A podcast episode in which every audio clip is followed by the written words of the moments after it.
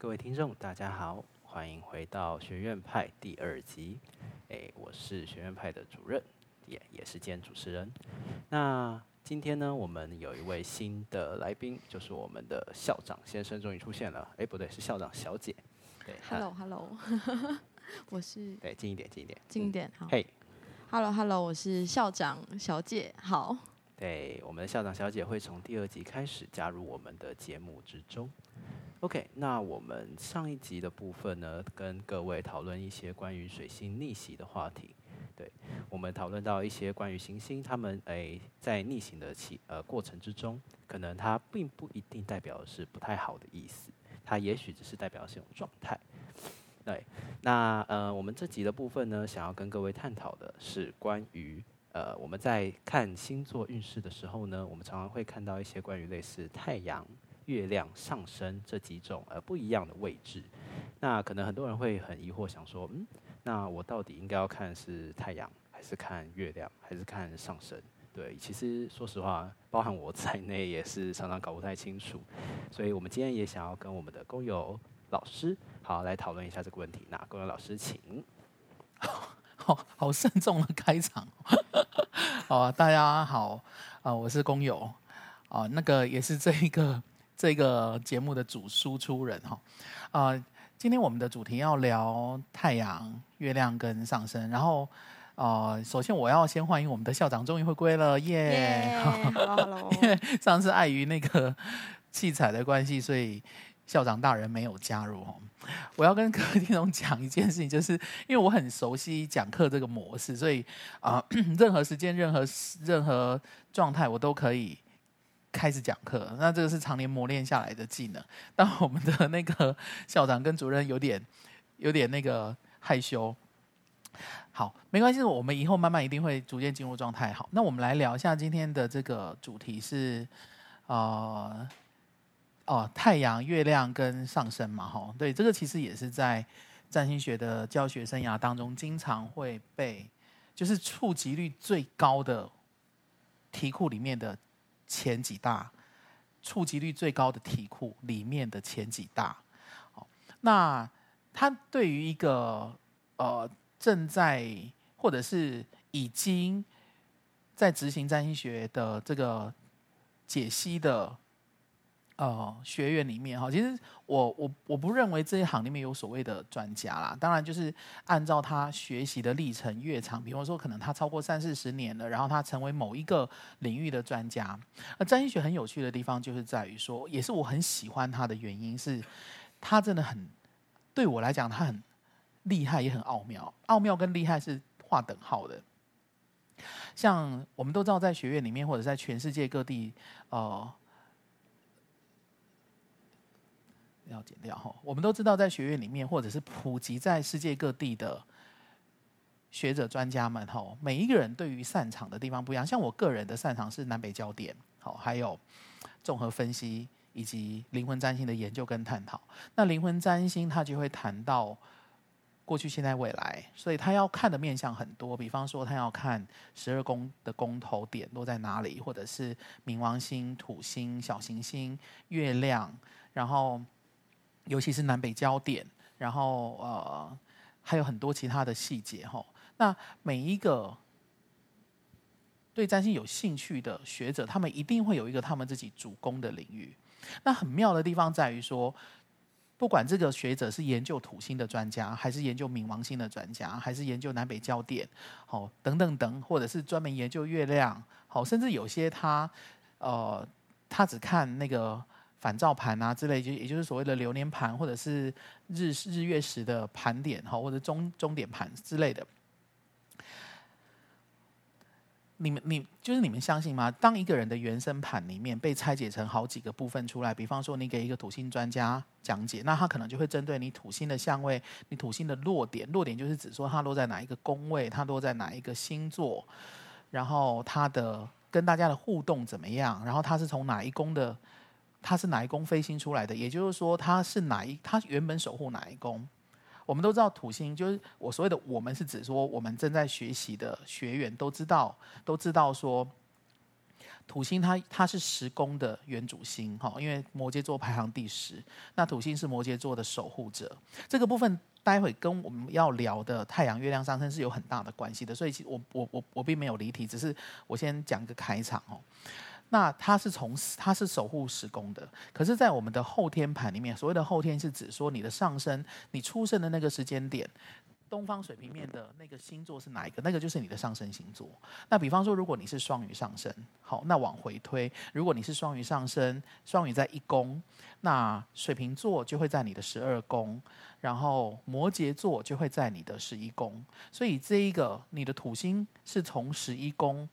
飞星出来的，也就是11宫的主星落在哪里？如果它本身就落11宫里面，它就没有飞星状态；如果它落在11宫以外的宫位，那就是指它飞星到那个位置去。这个是古典占星他们的用法，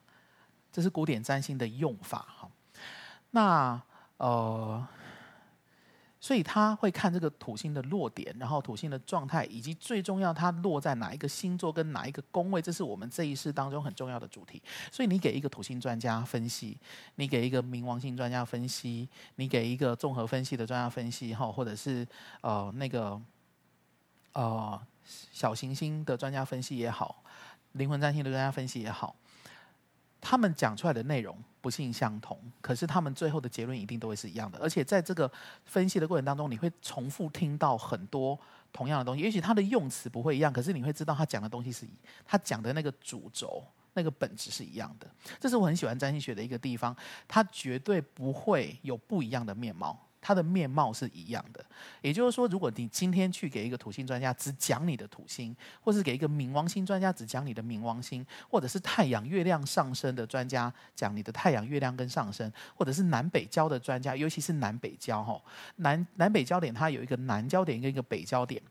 那南北交点也跟太阳月亮其实意义上蛮像的。北交点讲的是我们即将要到什么地方去，也就是我们这一世我们的旅途终点在哪里。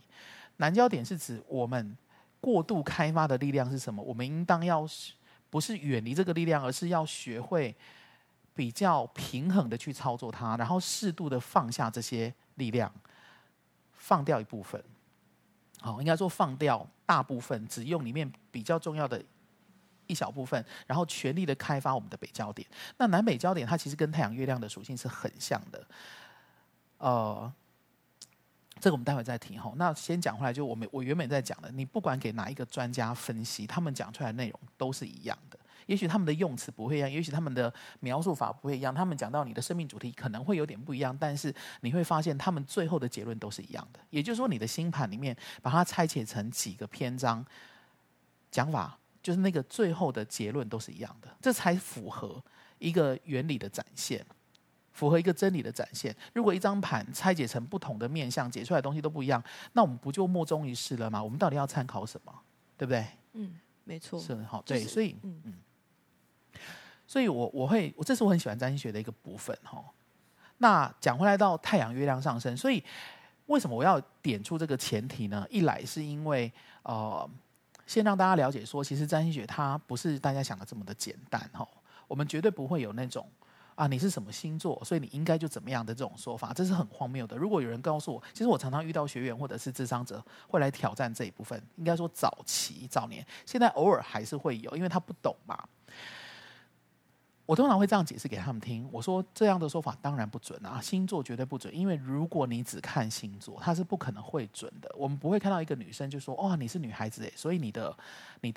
胸围应该很厉害哦，或者是我们不会看到一个男生就说，哇，你是男的耶，所以你某一方面一定很厉害，并不会，因为我们都知道每一个人有不同的体能状态的展现，每一个人有不同的身体线条的伸展，所以每一个人的身体状态都不会一样。那既然在人体里面会有这个状态，那为什么会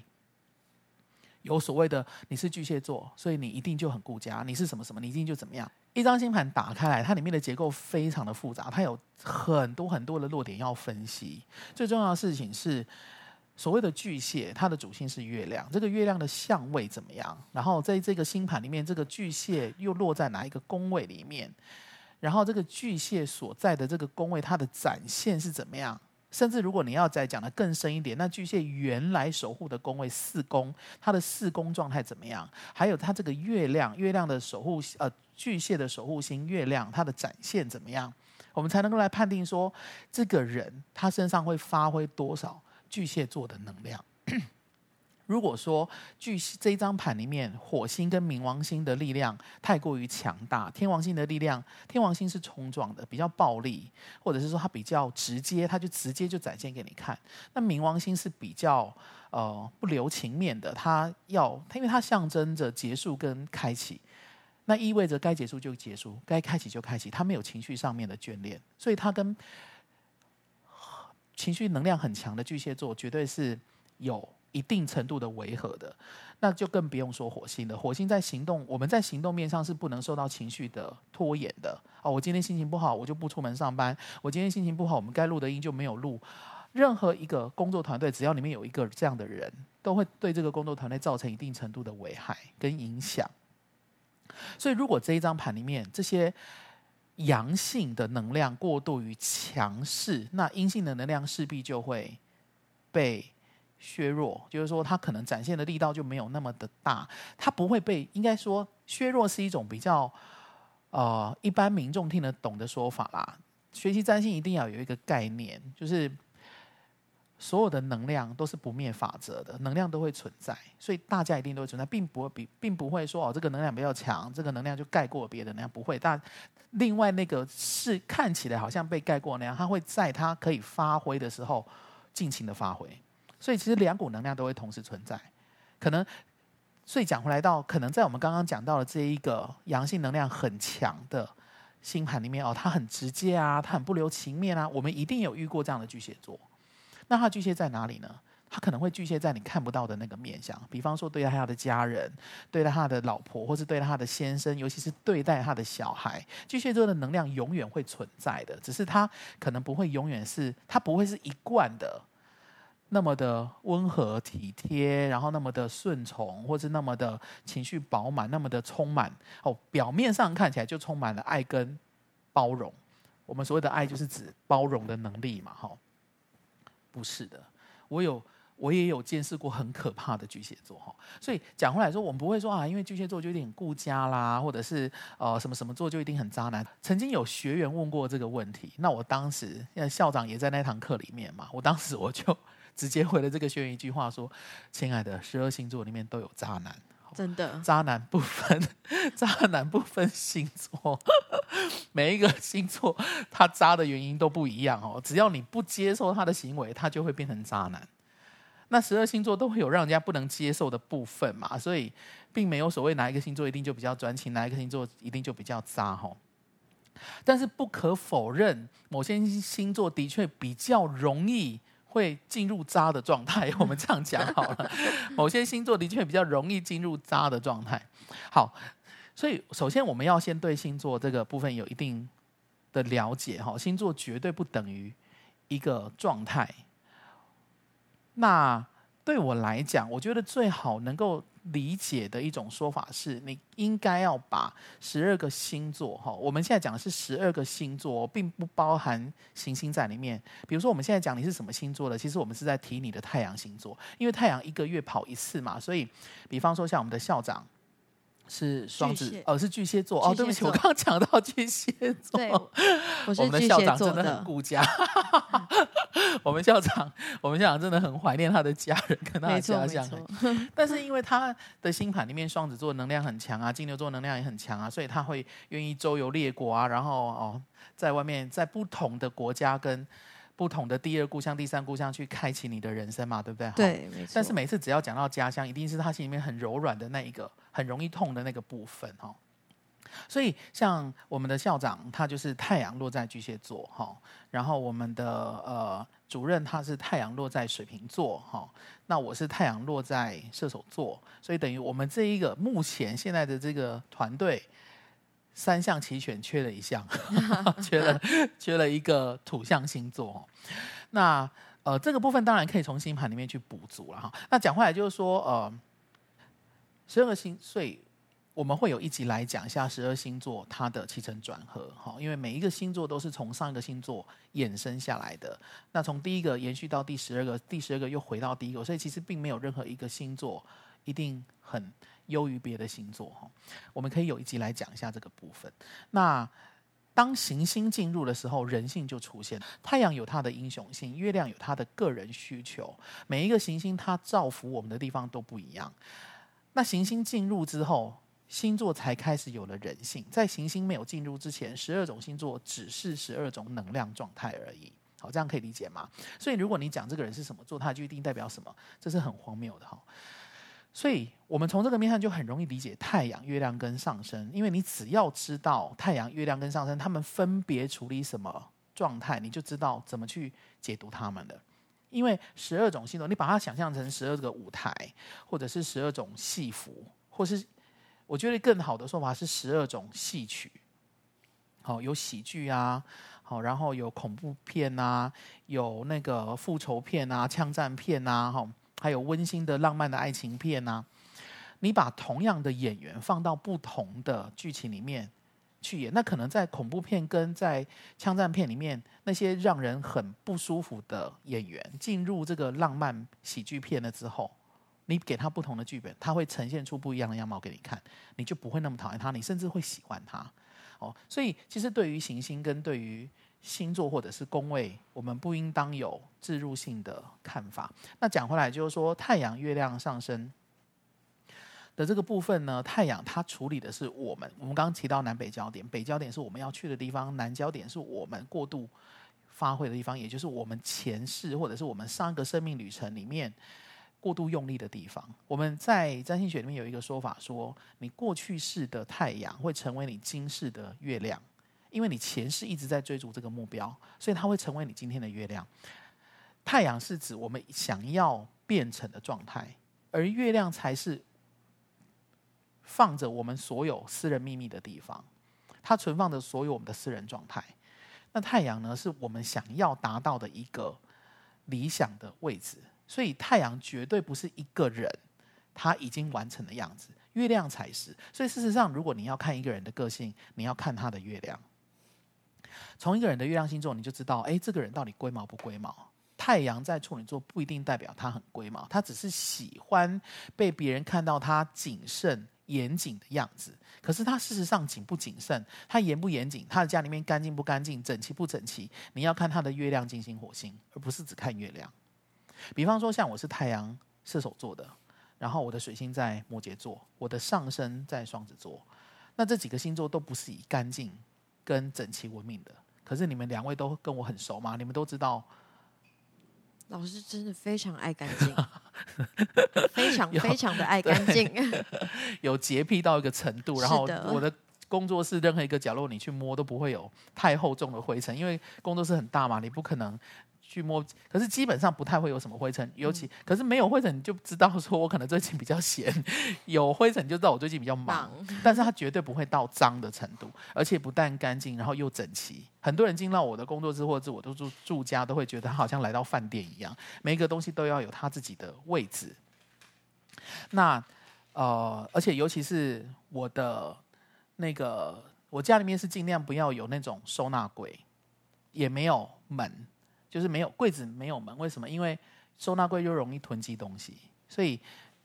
第一个，我的桌子底下一定不会放东西嘛，然后我的柜子上面绝对不会有门，也就是说你一目了然，你就知道这个柜子里面放什么，然后东西绝对不会重叠在一起。否则，如果你要拿一个东西，你还要拨出很多其他的东西再去拿那个东西，你就会觉得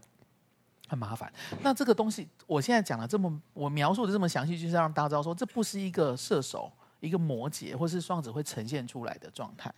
也不是一个月亮天秤座会呈现出来的状态，那完全是因为我的土星落在处女座，然后处女座又是我的家庭宫位，然后我的月亮在天秤座哈，天秤座是很喜欢整齐美观，那处女座我喜欢干净，尤其我的金星又都在六宫，它有很多的原因促成这个面向的展现，所以不是一个单一的太阳跟月亮会展现出来的样子。那讲回到我们原本在聊的，就是说，我很爱干净，这个东西绝对不会是一个人太阳、月亮、上升就可以看得出来，所以我们不会看到一个太阳处女座就知道说，因为我相信全世界没有任何一个太阳处女座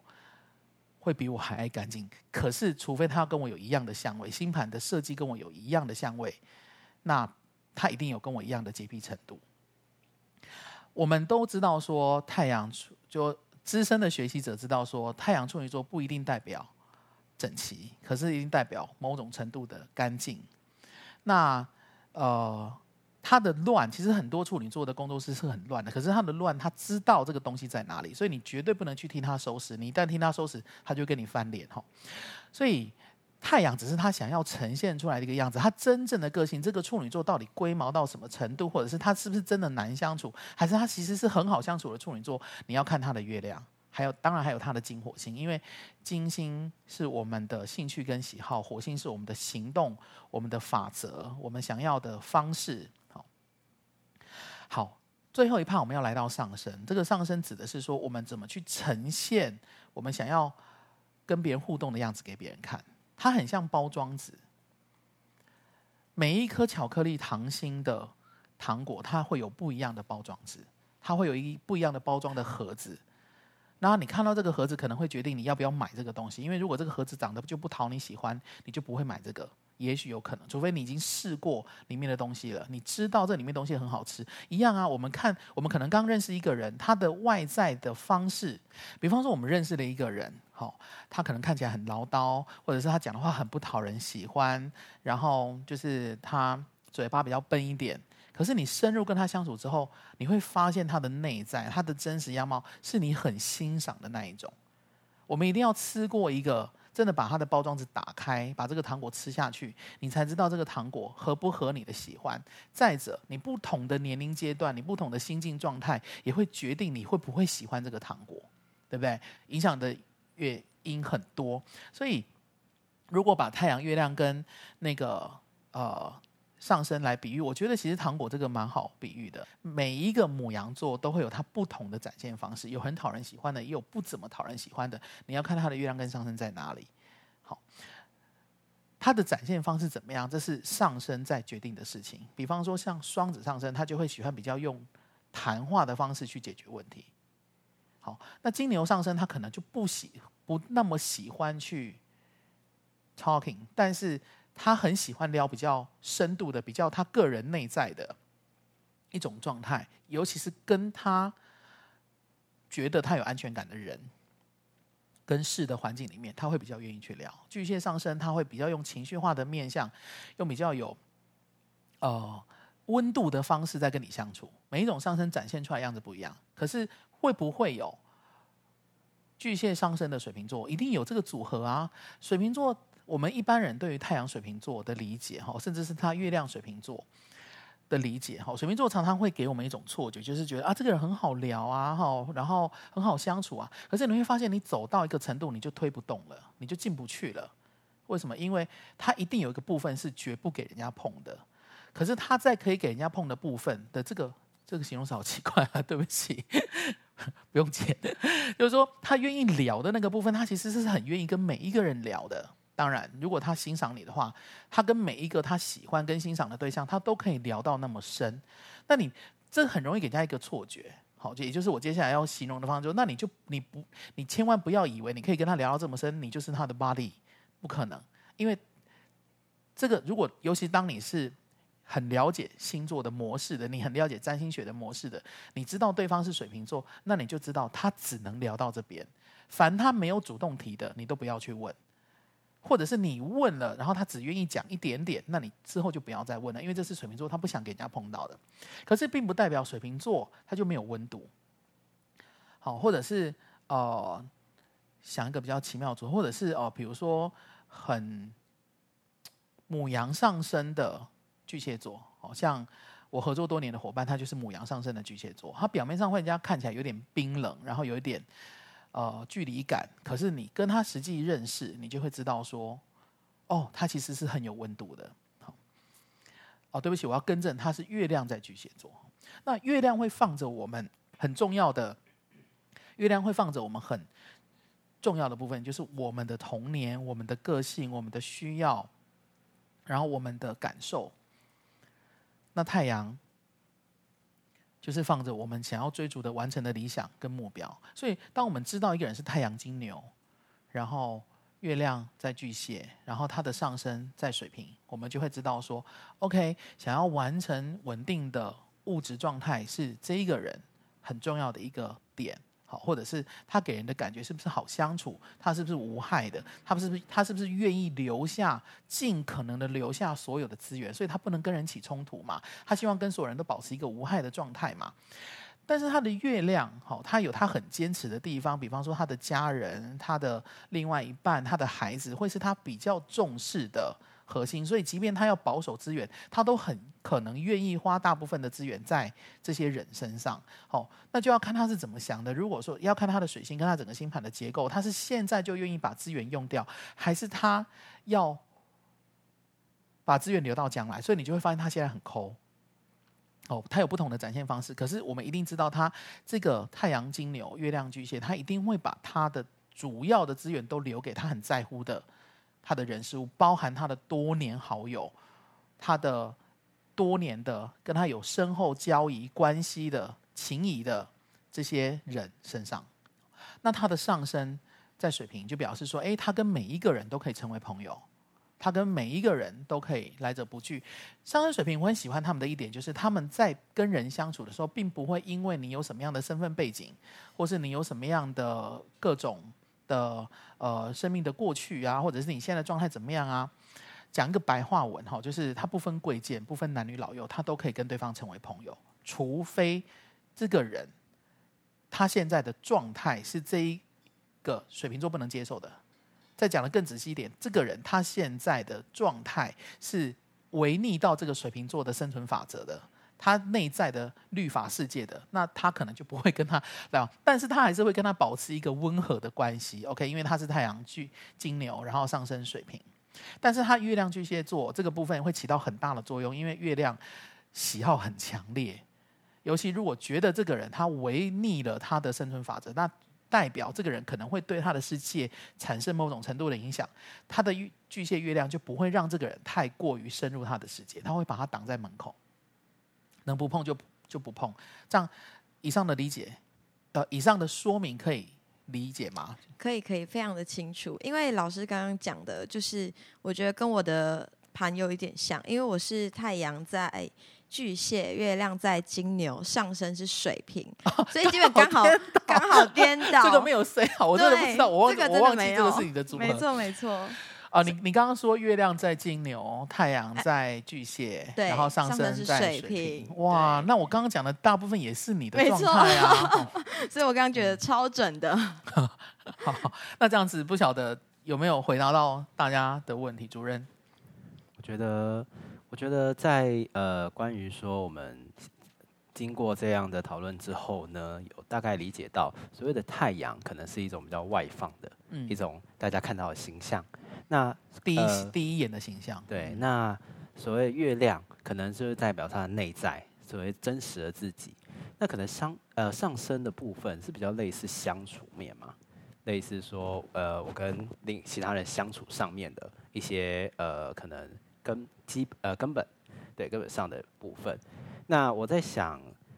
在这边我有一个好奇的问题想要问老师，是关于说就是我们刚刚提到说太阳可能是一种比较外放的，可能是一种追逐的目标，但是呢，你有提到说关于月亮的部分才是真实的自己，那是不是这就代表说我们永远不可能追到那个太阳，因为我们真实的样子在月亮上？哦，很好的问题。好，我们来回答一下这个问题。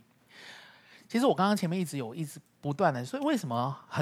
有些学生或者是有些听众，如果你们觉得我很啰嗦，我这个真的很对不起你们，因为对我来讲，我觉得每一个状态要分得很清楚的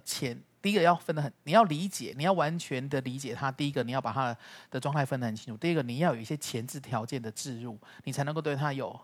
比较完整的理解。所以我前面花了一些篇幅来解释，以期让大家在后面更能够理解太阳月亮上升代表性的意义。那在前面这个前置状态，我一直不断在聊到说相位很重要。相位，那个相这个字呢，就是宰相的相，位置的位，就是说两个行星彼此互相互动的一个位置。那太阳它能够在一个人的身上呈现多少面貌，是不是我们甚至我们能够实践它60-70分、70-80分是有可能的，因为你要看它的相位。如果比方说这个太阳跟土星完全结合在一起，也就是太阳土星在非常密的度数里面合相，太阳的容许度是10度，8到10度，一般都是讲10度。也就是说，如果你的这个太阳它是落在某一个星座的15度，那只要是5度跟25度都在这个太阳的范围里面。所以当这个太阳跟土星合相的时候，土星的容许度是6度。那我们以太阳为准，因为是土星跟太阳合相嘛，那如果说比如说凯龙星的容许度是3度，土星跟凯龙星合相，那当然以凯龙星为准，因为凯龙星只有3度，它的要求比较高。所以如果这个土凯它已经超过5-6度了，那这个合相是不成立的，这样可以理解嘛？那太阳跟土星如果合相度数越是紧密，也就是说他们在3度以内，3度差、2度差、1度差，甚至是0度差，它完全合在同一个度数上面，只有分的差别，没有度的差别，是一样都在13度的话，它是非常非常紧密的合相。那这个土星，因为土星的结构的关系，土星的影响力的关系，它会把这个太阳发挥的蛮彻底的。因为土星就是我们可能要再花一点时间，另外再讲土星对于人们的意义是什么。土星它的目标就是要实现，在这一世当中要实现你的理想跟你的成绩，所以太阳怎么展现就会成为它成绩的一部分，所以它会被纳入这个考试的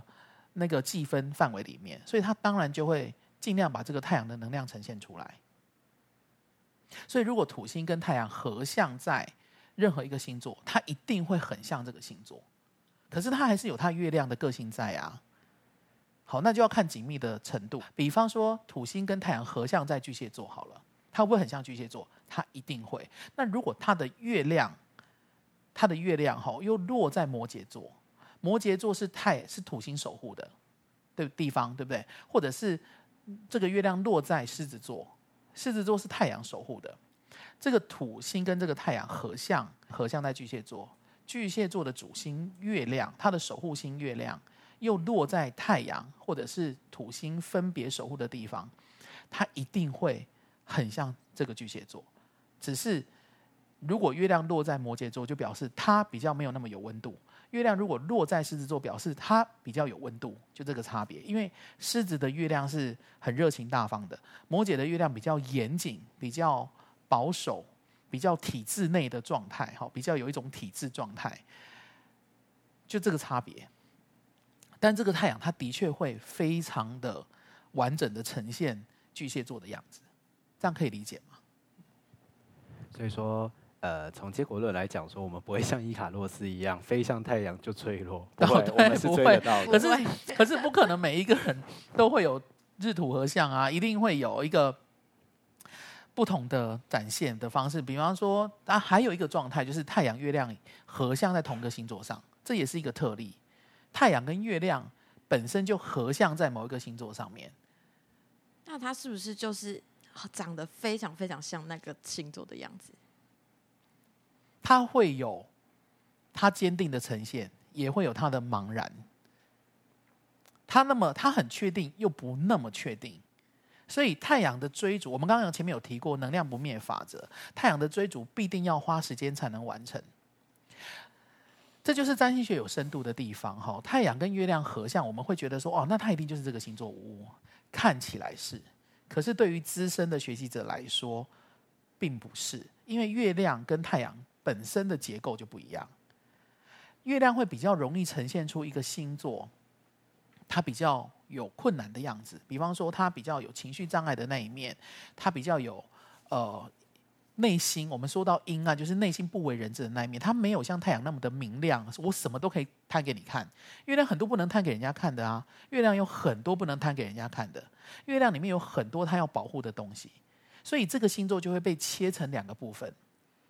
但是他给人家觉得，他带给别人觉得他很这个星座的原因，是因为他的能量状态是一致的，他的太阳月亮如果都落在巨蟹座，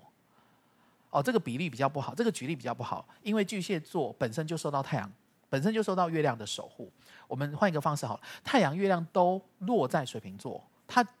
整体会给你看，你会觉得它无违和，它内外人格很合一，它真的很水瓶。可是对于资深学习者就知道，月亮水瓶座有月亮水瓶座的盲点，它需要靠太阳的救赎。可是太阳也落在水瓶座了，那太阳又是我们即将要追逐、要完成的一个状态，那是不是就会有一个共同的盲点会成立呢？会。那这个部分就要在专业科目上面去探讨。所以讲回到头来，我真的觉得还好，我前面有跟大家讲12种星座是12种能量状态，因为你就必须回归到原点，水瓶座是一个什么样的能量状态？他要追寻的是一个什么样的生命目的？他想要完成的是一个什么样的理想的国度？我们就会知道说，这个月亮跟太阳它的盲点在哪里，因为每一颗行星都有它的强势跟弱势的地方。月亮的弱势点就是他在乎的东西太多了，他放不开。太阳的盲点是他只想要好的那一面给别人看到，他想把不好的看的那一面遮起来。他们都有他们的弱点，你转换成其他的行星也都是一样的。可是有一颗行星是例外的，就是水星。水星它是完全中性的，所以如果这个人他不只是太阳、月亮合相在水瓶，他连水星都合相在水瓶，那我告诉你，你遇上一个真正的水瓶座了。不过这个水瓶座还是会有点变数啦，就是要看他的金星、火星跟他的土星、木星落在哪里。因为土木双星是我们的社会星，那一个代表精神层次，木星代表精神层次，土星代表社会结构。土木双星在你进入社会之后，它会开始发挥它的力量，它会把你社会化。所以你被社会化之后是什么样子，就要看你的土星、木星、金星、火星。一个是你的兴趣、你的喜好、你的人际关系，一个是你的行动法则、你的那个原则跟方针。所以还是要看他们四个星的展现方式。不过基本上这个人绝对是比大多数的水瓶，9成以上的水瓶要来的完整很多很多，因为太阳、月亮、水星都在上面的。水星是中性的，它会完全展现一个水瓶座样子，它也会竭尽所能的去了解一个水瓶座要完成什么。它一定天生对某些议题它就比较敏感，比方说人道的、人权的、环境保护的、动物保护的，然后或者是政治面向的。这个太阳、月亮、水星都落在水瓶座的，一定天生就会对这些东西就比较敏感。哦，原来是这样。我觉得老师讲的真的蛮详细的，就是我听完之后真的懂了蛮多的，因为我本来就是对星座很喜欢，但是不太了解的一个人，所以我觉得我跟听众应该都是一样的角色。嗯，我常常跟学生举例说，如果你本身现在在一个社团里面，然后你这个社团里面刚好有12位的伙伴，然后这12个人都是日月合相在不同的星座上，你真的会看到每一个人在乎的东西真的都不一样。像刚刚这个日月水星都在水瓶的，一定跟你这个上升水瓶在乎的一定不一样嘛，对不对？可是你们会有某种程度的交集啦，因为你上升在水瓶嘛，你也会关心某些，比如说像我刚刚举的这些议题上面有你在乎的吗？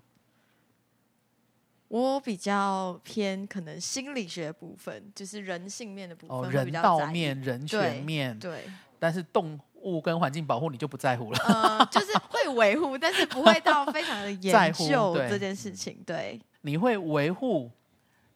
人性面的原因，是因为你的太阳在巨蟹嘛，然后月亮又在金牛，月亮金牛是很在乎个人的价值，对，没错。OK。那我觉得这集很有意思，差不多了，我们录了好长哦。对不起，我真的有一个职业病，我应该要修改这个部分，我要试着以后要尽量那个进入。对不起，因为我真的觉得我有很多东西想跟，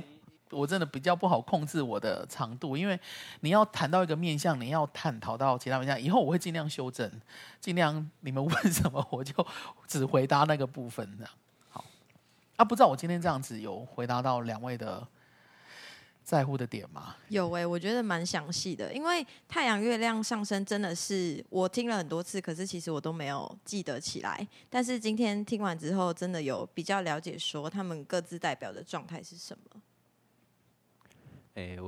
我觉得其实关于星座这件事情一直都很有趣，就是我们可能从小到大都会看一些什么电视节目啊，什么网络新闻啊，会说什么今天是什么什么什么座特别好运啊之类的，但是我们好像很少有机会可以像这样子，就是讨论可能更深入一点，比如说你一般在讲的星座啊，只是其中一个面向，但是其实还有其他面向可以去看，或者是可以去探讨的。所以我在想，透过今天的讨论，确实可以增加很多对于星座上面的一些认识，对，而且未来可能可以更客观的去看星座运势这件事情 ，yeah。好，那关于我们下一集的部分呢？我记得老师上个礼拜有说到，就是他其实也有塔罗牌这项专业，然后其实我就是之前有看过老师就是在解读塔罗牌这个方面其实是蛮专业的，而且他讲的内容都会比较就是很精准的在那个问题点上，因为我听过，我自己有去算过别的老师的塔罗牌，然后就是我会觉得可能讲的会比较模棱两可的一点，但是我觉得老师给我的感觉是非常的精准的去回答到拖泥带水，对，是吗？就是比较不会就是很拖得很长，然后去解读一个问题，我觉得这方面其实还蛮厉害的。老师有没有就是可以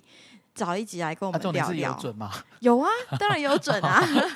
OK， 对啊，就是不知道老师下一集可不可以跟我们聊聊这个 ？OK 呀，我们可以。其实这个部分哇蛮突然的，也是可以啊，因为塔罗牌是我一直很喜欢的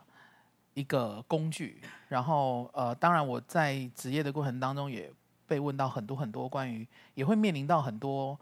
人对于塔罗牌的种种疑问，所以我们下一集是要来聊它的杂谈吗？就是有点像概论这样子吗？没错没错 ，Q&A 这样是吗？对，好，可以啊，我们下一集来录这个，好，还蛮兴奋的。对啊，因为我觉得塔罗牌就是它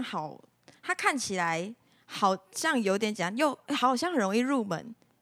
又好像不太容易解读，而且老师在铺牌的部分啊很专业，然后抽牌解读的部分也非常非常的，什么叫铺牌很专业？我听不太铺得很漂亮，对，我可能用词没那么精准，我有特别练了一下，没错，很多人看了都觉得我应该去赌场工作。OK， 好，对，我懂你的意思啊，没错，所以就是希望老师下一集来跟我们聊聊塔罗牌的一个概论，然后让听众也可以了解看看，就是塔罗牌的世界到底是代表是什么样的含义。可以啊，我们可以来聊一下，但是因为我还是会把一些占星的元素放进去了，因为毕竟我们是在聊目前学院派的主轴方向还是在占星学上面嘛，那当然我会看看能不能把它们结合一下，对，好，所以我们下一集来录这个，好啊 OK， 那我们谢谢我们的公用老师耶，谢谢大家，对，还有我们的校长小姐，谢谢大家。好的，那学院派第二集就到这边结束了，那我们下集再会，谢谢，拜拜。